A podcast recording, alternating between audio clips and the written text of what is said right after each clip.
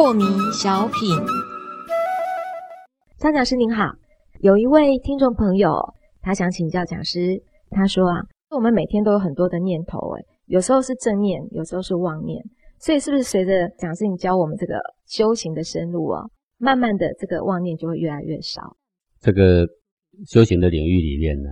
无善无恶，无善无恶。对，无善无恶，并不是说没有坏事，而是说看着心头那一股气血，不当它是好，还是不当它不好。是。但这个心法慢慢练、慢慢成熟的时候，当你那个歹念上来的时候，你一关照呢，它就不会有带着你去做那个不好的事的那个冲动，就是气血犹在，但是那个冲动却不见了。